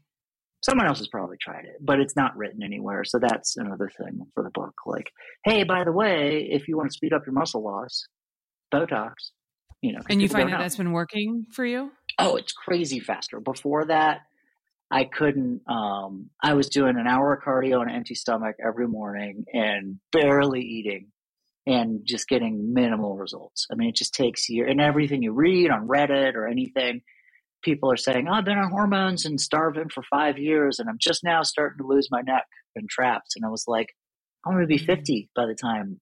Fuck that. So Botox the shit out of my arm. My arms are like way skinnier than they used to be. It's still got a ways to go. My neck, I want to lose a couple more inches. So we're stabbing that with mm-hmm. Botox and all that. The, the oblique for me stuck out really far. So I had to stab that with Botox to like get that down. Um, that seems to are you work gonna, better. Are you going to change like your exercise routine? I mean, like, I have. Of, yeah, like I haven't know. lifted a weight since I started transitioning. I'm just doing cardio on a stationary bike. Um, mm-hmm. But once I'm done with all the surgeries and I've lost the muscle I want to lose, then it's the fun part. I can start eating fuck tons of protein and doing heavy leg days and you know what I mean. Build build the legs because while I'm losing this neck and arm muscle, my legs are like nothing. I have like tiny chicken legs now, and my butt's like gone. So I need to rebuild that. But you can't do both at the same mm-hmm. time. And uh, mm-hmm. also the HGH, while it was great for healing from the boobs, I had to really watch it, like get off it as soon as I could once I was healed, because HGH makes you retain muscle. So it's like a wonder mm-hmm. thing. Mm. But uh, when you're trying to lose muscle, you can't be on that. Right. So. Right. How to do that. Wow. So it's a I lot mean, of things. This is like, yeah, and I mean it's a it's a serious commitment. I mean, you I would imagine that you knew what you were going to be going through when you made your decision. I had no idea. I thought, oh, I guess it was like a decision to get on the hormones. Like, okay, I'm really, really doing this, and then start hair removal. I mm-hmm. thought I'd be doing hair removal like three months tops. And uh, I thought the hormones would move the fat and give me hips uh, which is wrong. I thought, um, oh, I won't, maybe I won't need FFS because I've done makeup before. I look okay. And then the more I've learned, I've been like, I just got to get the FFS to just, I'm going to think about it the rest of my life. I got to do that. Um, yeah. I thought I'm, I'm like, so I was a gym rat for like fucking 30 years almost, you know, I thought, oh, I'll be able to burn that muscle off and diet. I, I've done, I've changed my body before and it's like insanely harder than oh the voice mm-hmm. thing too. I have to. That doesn't change with hormones. I thought it did, but it does not at all. So I'm taking voice lessons once a week and then practicing how to raise my larynx when I talk. Basically, you learn how to sing is what you do, and then right you use the those things, those methods to alter the way you talk, and you do it enough to where your brain says that's how we talk now, and then your voice changes. So it's like a lot of work to like and it comes and goes. I don't know if you can tell in this interview, but my voice is like, "Hi, hi, how are you doing?" And then, "Oh yeah, like I know what you mean." You know, it's kind of a little freaky. Yeah, I'm friends with yeah, uh, I, Ru- Ruby Havoc. Started transitioning right about when I did, and when Ruby mm-hmm. and I have coffee, it's like two Furbies. Like if you put them next to each other, because we'll like walk up to each other and then as we're walking up to each other how have you been hips are moving more you know what i mean and then we just kind of like and then like I'll think of something emotional and my voice will drop, and then Ruby's voice will drop. You know, it's like and then we're up and down. Yeah. All over. It's fucking trippy. It's cool. Ruby's awesome. That's so crazy. Ruby's badass. I envy Ruby a so, lot because Ruby's just like chill about it. Like not like mm-hmm. I'm like full blast. Like let's get this shit done. I want to get done. Ruby's like, yeah. yeah, I'm transitioning. It's cool. And I'm like, how are you so chill? Like I'm just like, yeah. I'm sure Ruby has their things, but um, I just envy their peace, their inner peace. It's just beautiful, you know? Yeah. Mentally, what has it been like for you? I mean, you just mentioned, you know, that Ruby has inner peace. You feel that you're not feeling too serene about this? Is it? Just, no, I mean, no, it's, it's crazy. It's crazy. No, like I was saying when we were starting, I had a, um, I had an actual panic attack like last week. I haven't had that. That's not happened to me since I was a little kid. Like actually yeah. have it full, you know, there's crying, like a little tear, a little, and then there's like full blast, like get down, holler like a lady, like snot bubbling, crying. I haven't mm-hmm. done the second one. And since I was a little kid, it just hasn't, mm-hmm. nothing's mm-hmm. been able to make me cry. Um, and last week, it just all fucking exploded. Just Charlotte found me in the back porch, just like curled up in a ball. Like she, just, thank God for my wife, like knew what to do and like, yeah, with that, oh God, I would have been fucked if I was on my own. So she saved the day. And then, uh, she's so sweet. She like took care of me. I'm like crying like a weird, like just, uh, and then I was like, ah, this is weird. I don't know why. I just want to go feed some ducks. And she was like, you want to feed some ducks? I got you. We're going to go feed some ducks. We live in Las Vegas. We're in a desert. And she found a pond that had ducks, like that we could go. And then she had bird seed and we an hour and a half later we're feeding ducks and i'm like i love you we're cool you know just she's wow. awesome she's a badass yeah. but um but yeah no i that was like a sign like okay maybe i need to chill a little bit you know mm-hmm. like just slow slow slow her down a little bit mm. So, but we're well. I mean, as an entrepreneur, I know that you know you've been such a hard worker, and I'm sure that you went full force with your business and and all that. So it seems to me that that's just kind of your nature, right? Is that when you decide you're going to do something, you throw everything that you have at it. Yeah, yeah. I don't know. There is another way, but I don't know it. Like to yeah. get anything done, I'm just burn a lot of gas, just fucking rah, let's go, and then get it. Um, so, but I, I, that's something to look at. I think you need to learn how to like. There's a healthier way to solve problems, probably. So, yeah. but I'm getting shit done. I don't know. You know what I mean? I'm yeah. glad I'm where I'm at with hair removal. Geez, like if I would have gone slower, I'd still have so much more to do. That sucks. Got a lot behind me. You know. What do you look forward to the most once your transition is complete? Um, just kind of going about my day, just being a human. I mean, that would be so nice to just like I'm starting to kind of get that experience now. Like I'm gonna go run some errands after this. Uh, when I go to FedEx to do my thing, there's a good chance no one's gonna be like, "How you doing, sir? Man, hi, hi."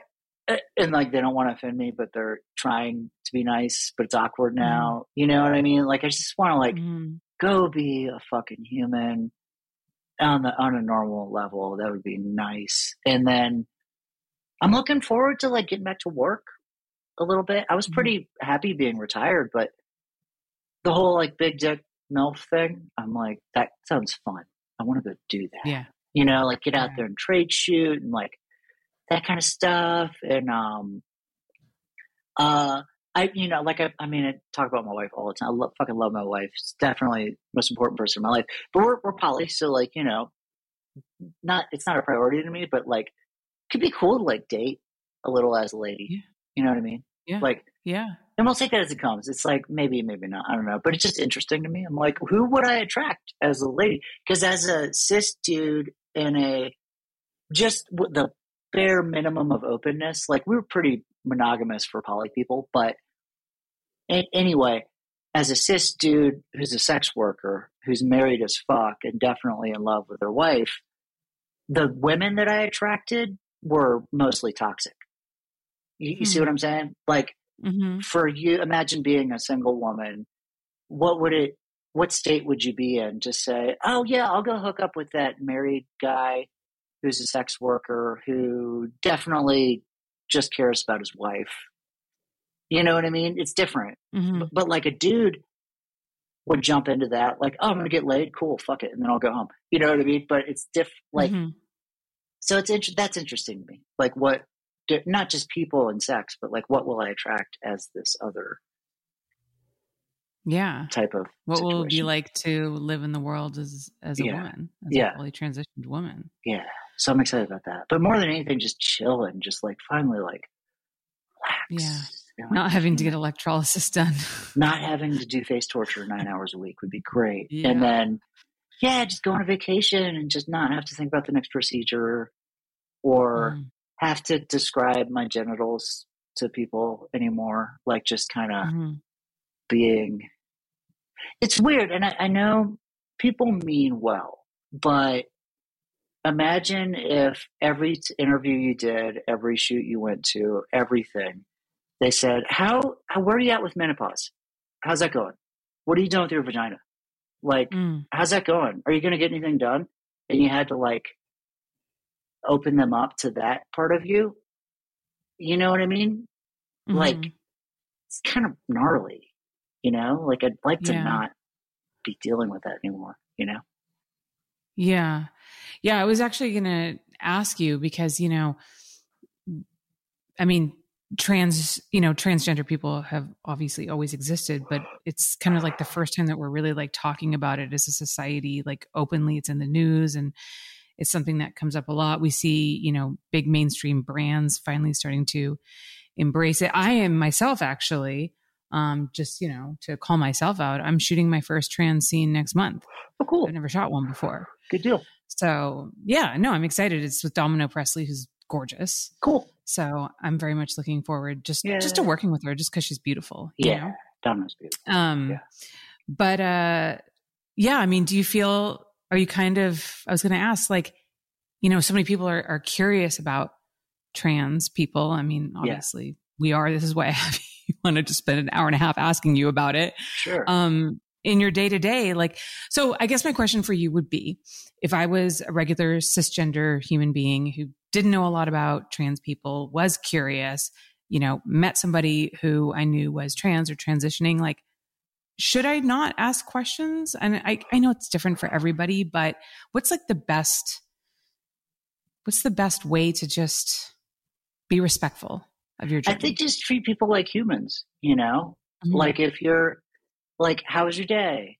Oh, did you travel in? How was the flight? Oh, cool. Mm-hmm. Oh, you went to that restaurant? I like that restaurant. I don't like it. What do I like? What do you like? You know, oh, you don't like that? I kind of like that. You know what I mean? Like, people just talk to each other.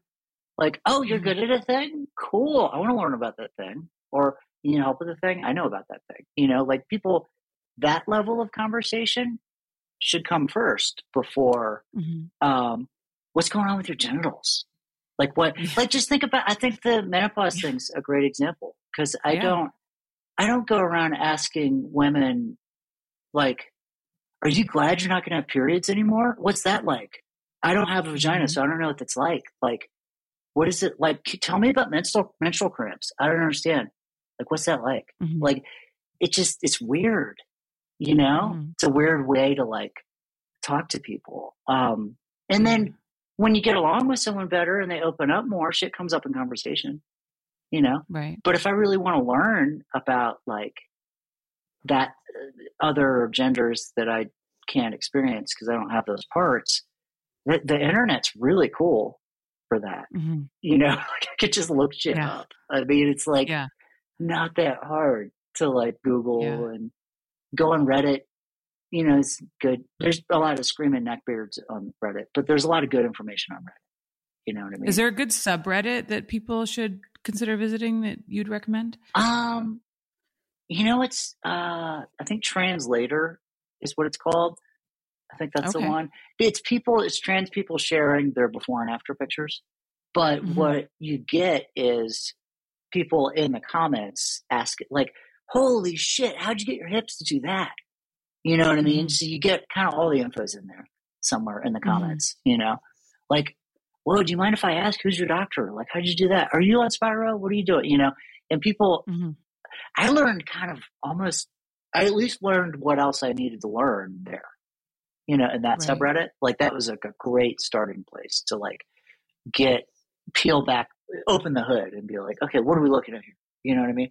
And then later get more specific. But, and in the other sense, you got to ask yourself, like, the dudes that are on set with you that you hire or whatever, how much do they really need to know about menopause? you know? Yeah. Like, do they really need to know? Yeah. Like, if they're asking you about that, like, would you be like, why are we talking about this? Like, what? Because you're never going to go through this.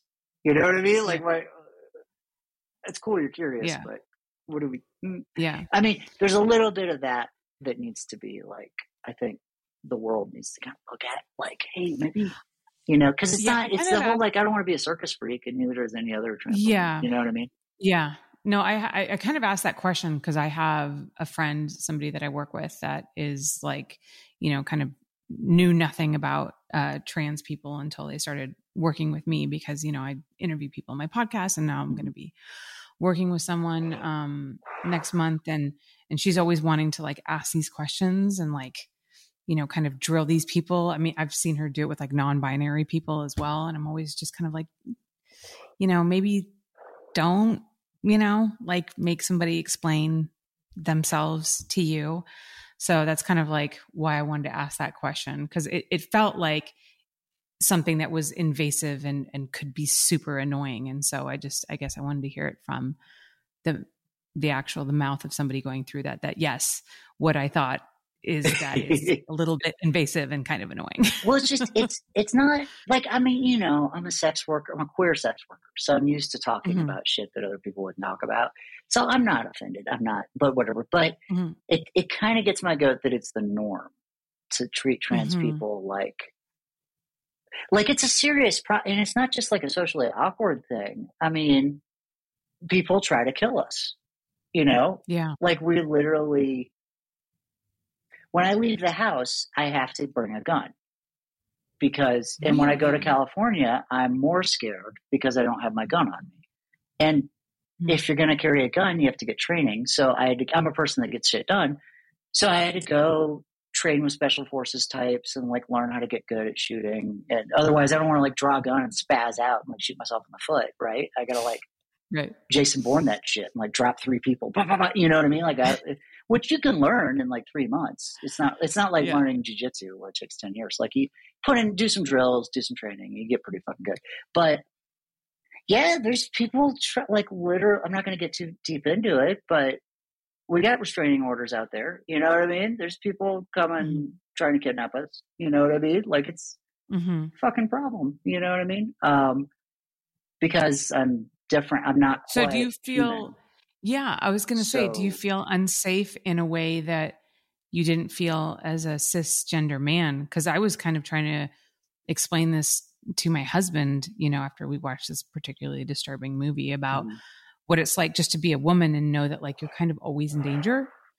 Well, you know? there's that um, aggression. Like if I go to CVS or Walgreens or some shit, um, if I were dressed like this, some people are going to look. You know, they're going mm-hmm. to see short skirt, pantyhose, tits. Whoa, you know. So I'm dealing with that. I, I'm trying to be empathetic with my wife, who I love very much. I've had some glimpse of like she does not go to the grocery store, period. She Instacarts everything. And the reason is the grocery store is terrifying for her because at best, some dude's going to walk up to her and say, nice tattoos. Wow, where'd you get this? What's going on? Uh, mm-hmm. you know what I mean? Or some lady, but normally some dude. And it's scary because she cannot overpower that person. She has mm-hmm. zero, zero chance if that person gets their hands on her of mm-hmm winning that fight. Short of, I mean, she carries a gun too, so I mean, she'll probably fucking shoot him. But like, short of that, that's terrifying. So now with the that's the thing with the hormone change too. I'm physically weaker. Like, um, a 50 pound suitcase I used to be able to pick up with one arm and just throw in the back of my truck. No biggie. Now I got to like get ready, brace myself to my hips and do it, you know, lift with my legs, yeah. move it in there. So it's scarier um, you know, uh, I'm not, yeah, like I don't want to get too deep into it, but we were physically threatened very much. And, uh, and it was scarier to me because I wasn't a 185 pound dude who's used to going to the gym and picking up 100 pound dumbbells and just chest pressing mm. them like it's nothing and drop it. Like I was the, sh- not always the strongest guy in the gym, but pretty normally pretty close to like the biggest monster in there you know, like on compared to mm-hmm. average people. So if there was a physically threatening situation, gun or no gun, I knew I could at least throw this person on the ground or at least grab them and my wrist power could squeeze and hurt them. You know what I mean? Like I just had mm-hmm. power. I had so much power. And now I don't have that raw physical power. So I have to bob and weave and gun, knife, fucking pepper spray, flashlight, be ready to draw. Like, you know, I mean, it's just a different mm-hmm. game. It's way scary. Yeah. And well, I'm and white. Too, I'm white. Imagine if yeah. I was, God bless black trans women. They, they get murdered yeah. all the fucking time and no one cares. They don't even call the cops. It's terrible. Yeah. Yeah. I know it's, it's, it's awful. It's way um, awful. Like, so yeah, that's scarier, you know, for sure. Yeah. Yeah. there's a thing because we're not quite female, we're not quite male. So mm-hmm. I think that's the where the threat comes in. We're like, well, it's not really human, so I can walk up to them and just grab their crotch, you know, or I can walk up to them and just start asking about their genitals. You know what I mean? Right. Like yeah. because they're not yeah. really this, they're not really that. Somehow not human. I can get away with this, you know, and that's yeah. scary. It's bullshit, you know. What do you think the most misunderstood aspect of being trans is? I think people, well, depending on the person you talk to, less now than before, people used to think, I think it's a choice. Like, why would you do that? You know? Mm-hmm. Like, why would you? And it's not like it's a choice of like, how far do I want to go physically? But being trans, like, I'm more comfortable presenting as female I mean, mm-hmm. I'm more non-binary ish. Just I'm like a non-binary person that wants to present as female and be recognized as female. So I'm mm-hmm. less extreme than some, but for many, it's like no, you're they're just not comfortable in that body, and they need to make that change. Um, yeah, and the assumption is, uh, oh, did you have a rough childhood, or oh, it's that therapy can fix that, or whatever, or or, oh, you're on the hormones now, so you're good. Right. mm But like, mm-hmm. what if I don't want to look like a dude? And, and for people who are good looking like a, like just throwing on a dress and taking the hormones, I think you're fucking awesome. I think you're braver than I'll ever be. But mm-hmm. I'm not good with that. And, and uh, for me, I need to like fully look like a sexy lady if I can. You know what I mean? So it's mm-hmm. just different. You said you just said now that you you feel like you're more non-binary, but you present as female. Can you maybe explain a little bit more what that means? Sure. So I guess I can only say from my experience and then my perspective of others, but I know a lot of trans women who just prefer to like they want to just be referred as female. Period. That's it. If mm-hmm. they do have a penis, don't talk about it. Don't look at it. Don't address it. It's not there. We're going to pretend like right. that penis is not there. We're going to call it a clit instead of a penis, right? With me, um, I'm very comfortable being a trans woman, period. Like, mm-hmm. that might change, but I just don't imagine myself saying, no, I'm a woman, woman. I'm a woman. You know, like I mm-hmm. picture myself as a visually hot woman that has a big dick that works, if that makes sense. And then maybe one day a vagina, but I'll always have some male aspects to me. Just don't want to be seen as female.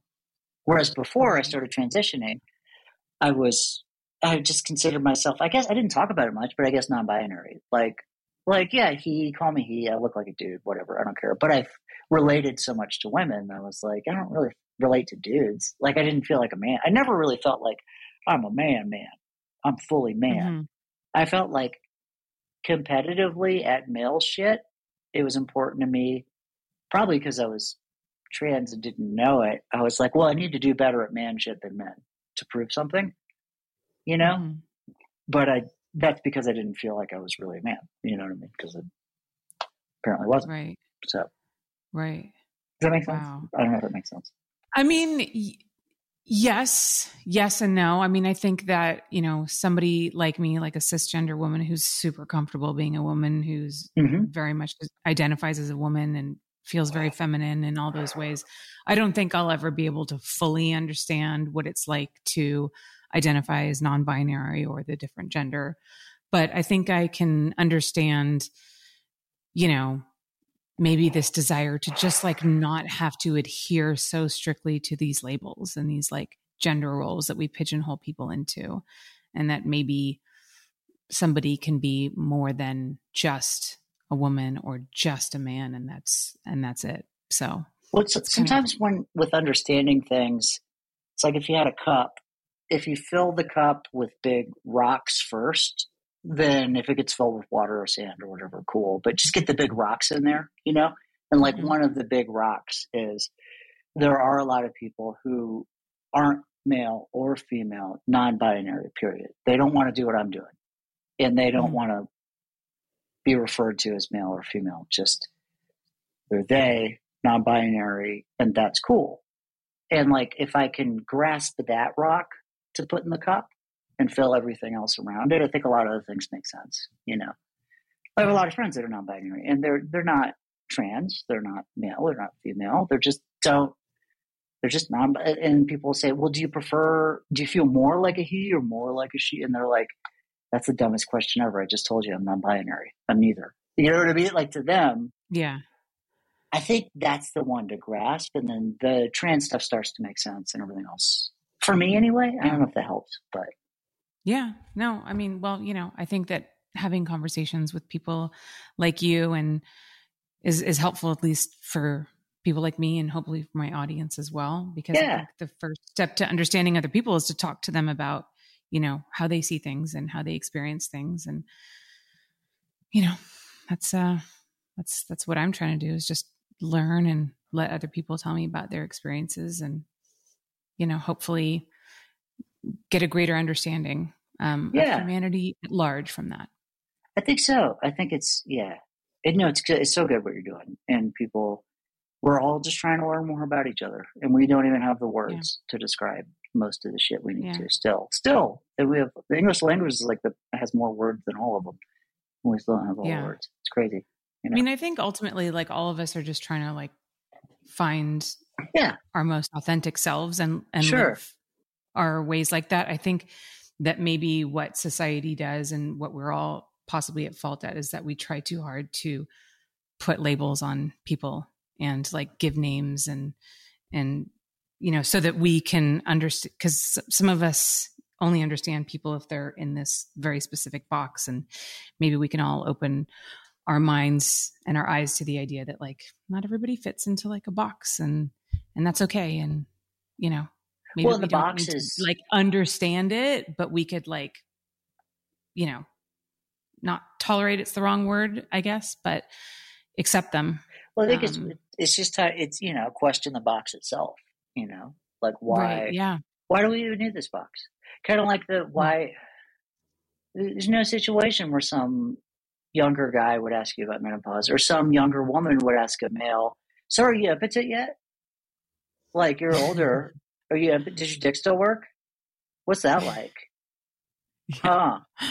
You know, like wow, yeah. like it just doesn't. We don't need to know. Like we don't. Not that we don't need to know, because people can know anything they want to know. But like, why are we even in this box here? You know, mm-hmm. like it's kind of silly. A yeah. lot of it is like, there's just so much more to people than our gender you know? Yeah. I think ultimately, hopefully that's the greatest takeaway from today. So Lucy, yeah. thank you. Thank you so much. This has been so interesting. This is weird, like going on an hour and 40. Okay, cool. Um, yeah. This is like one of the longest interviews I've done in a long time. And I feel like we could keep talking, but, um, listen. yeah, no, I think, I think they will. This has been this has been so interesting and you know i really appreciate you being so open and transparent and just super cool about talking about all of this and um, i'm just uh, i'm just really grateful for people like you who are out there to who are doing their thing you know I'm like i said being you your most authentic self so That's, i really enjoyed that conversation and everything oh and battle cat wants to say hi hi kitty cat hi kitty he wants to help he always wants to help well awesome um, thanks for having me yeah, no, thank you, Lucy. Can you tell everybody, um, you know, your social media handles, your sure. website plugs, all that? Yes, uh, the main thing at pervout.com, P E R V O U T.com. That's my porn network I own. I think all my socials link from there, but and then on Instagram and Twitter, it's Mama Hart X. So at M A M A H A R T X. Yeah, that's the, that's the one and TikTok, but I think mm-hmm. I've only done one video. So. Uh, oh, you gotta you gotta get on TikTok, on man. TikTok I now. I, I resisted it for a long time, and um, it's the jam. I, yeah, there's now so much the trap to be had. Yeah. Okay. Uh, yeah, I'll get it together. There's little dance. Also, like great recipe. You know, they say that oh, they, yeah. like you have your your your side of TikTok. Yeah, like what you um, see. Yeah what you see. Yeah. And I get like all kinds of like great salad recipes and like yeah. workout things and like toddler stuff. So I get it's funny because what I post is like porn shit and yeah. like clips from my podcast, but then what I see is like salad recipes and like yeah. how to like prevent your toddler from having tantrums. right. Like Charlotte's TikTok is all like cute frogs and stuff. Like that's what she sees. And then mine is like sexy cocktail waitresses dancing in pantyhose because I'm just that kind of a pervert where I'm like, I have a thing for the outfit, the cocktail waitress outfit, like the the mm-hmm. leotard and pantyhose kind of thing they wear. Sometimes it's like a thong thing, and then they do like little dances, and it's like fascinating. I'm just like, wow, yeah, look at that wiggle. Like, uh, wait, can I make my hips now? I'm like, can I look like that? You know what I mean? So, so we have very. she's got cute frogs. You got recipes. I've got whatever sexy cocktail is. waitresses, sexy cocktail waitresses, wiggling Hooters girls waitresses, you know, wiggling, wiggling, yeah. wiggling. It's good. It's good shit. So, yeah.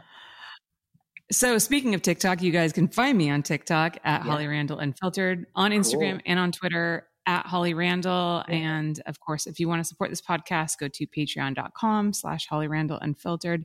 Lucy, again, thank you so much for your time.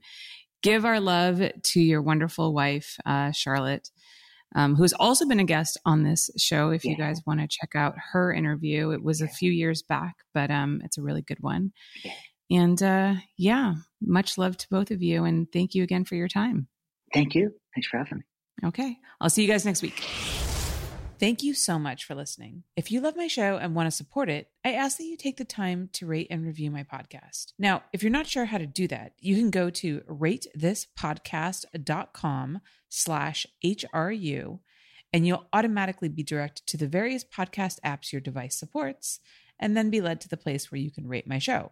Five stars, of course, and leave your glowing review. Okay, it doesn't have to be glowing, but you know, say something nice. You can also financially support this show through my Patreon by visiting patreon.com slash hollyrandallunfiltered, where you get so many perks for your support. Things such as early releases and live recordings of my interviews, merchandise such as stickers, mugs, and hoodies, autographed copies of my photography books, free access to my private Snapchat and not safe for work website hollyrandall.com, and my bonus podcast, My LA Porn Life. Also, join my Facebook group at facebook.com slash groups slash Holly Randall Unfiltered, and you can watch the video versions of these interviews at youtube.com slash Holly Randall Unfiltered. Oh, and of course, sign up for my newsletter at hollyrandallunfiltered.com and get all the info on upcoming guests and special projects. Again, thank you so much from the bottom of my heart for supporting my podcast in whatever way that you can.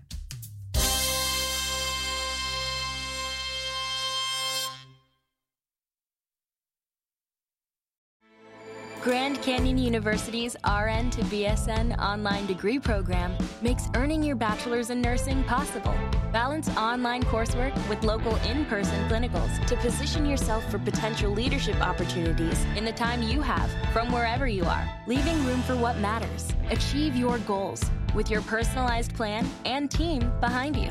Find your purpose at Grand Canyon University. Visit gcu.edu.